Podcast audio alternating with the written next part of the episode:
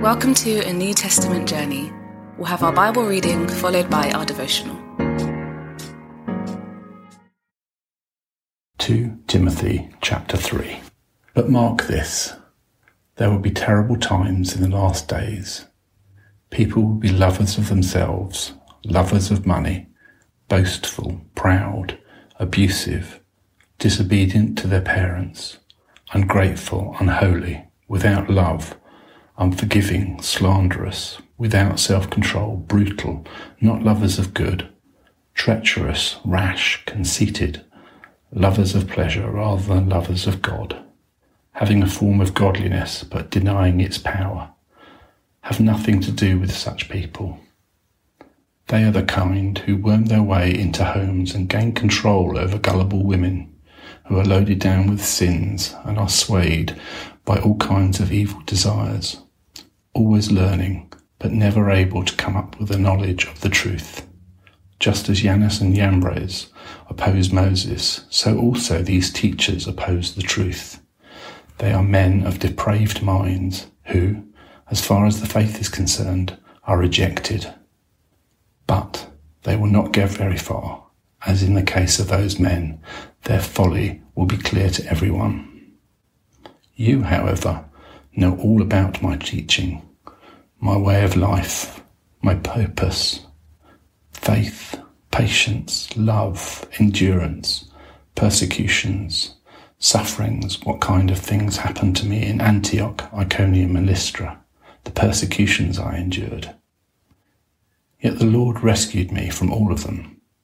In fact, everyone who wants to live a godly life in Christ Jesus will be persecuted while evildoers and impostors will go from bad to worse, deceiving and being deceived.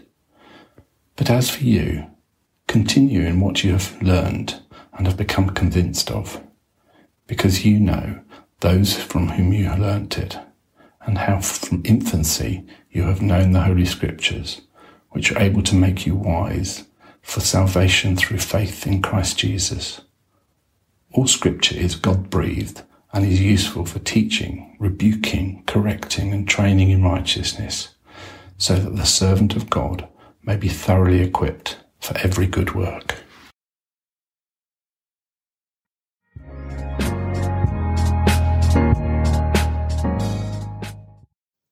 The closing verses in this chapter are a rhythmic bassline that most evangelical Sunday schools lay their treble over.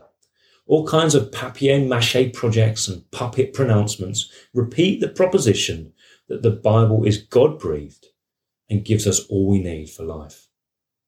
If you think about it, that is quite a claim. And yet, my experience has been that this book meets that claim and more. It's a breath of God to me. Sometimes it's a breath that smells of last night's kebab, and I struggle to take it in. But most of the time, it is a breath of exhilarating freedom and resonance with my yearnings. The Bible shows us how to meet with God in the midst of sexual ecstasy or the darkest disappointment. It tells us how to plan well and talk well and love well. The Bible equips us how to bring transformation to others and how to see transformation come to ourselves. This book of God really does equip us for all of life. But there is something I'd not picked up on before about this phrase, something which the context of the chapter adds. This bassline is struck in a context of hostility. We read the Bible in a world that's in conflict. Dark powers cause men and women to deceive us and to persecute us. Satan's whores cause many to crash rudderless into their conceits. Not only does the Bible equip us for life, it equips us for battle. All who follow our Lord will get drawn into the cosmic conflict between Jesus and the power of this dark age.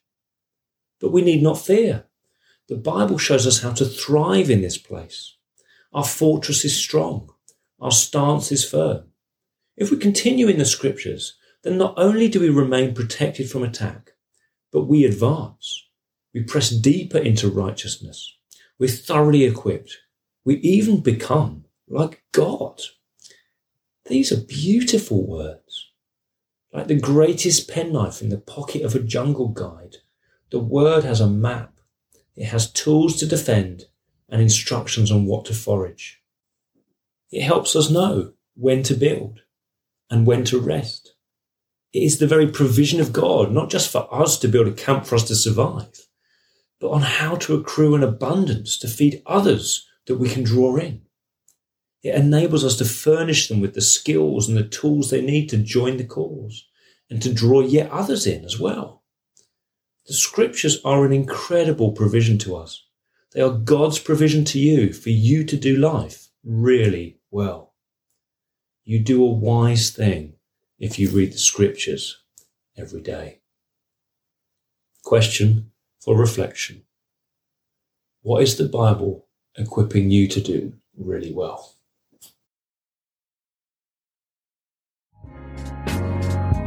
We pray God's word bears fruit in your life. For all the information about the New Testament journey, head to www.anewtestamentjourney.net.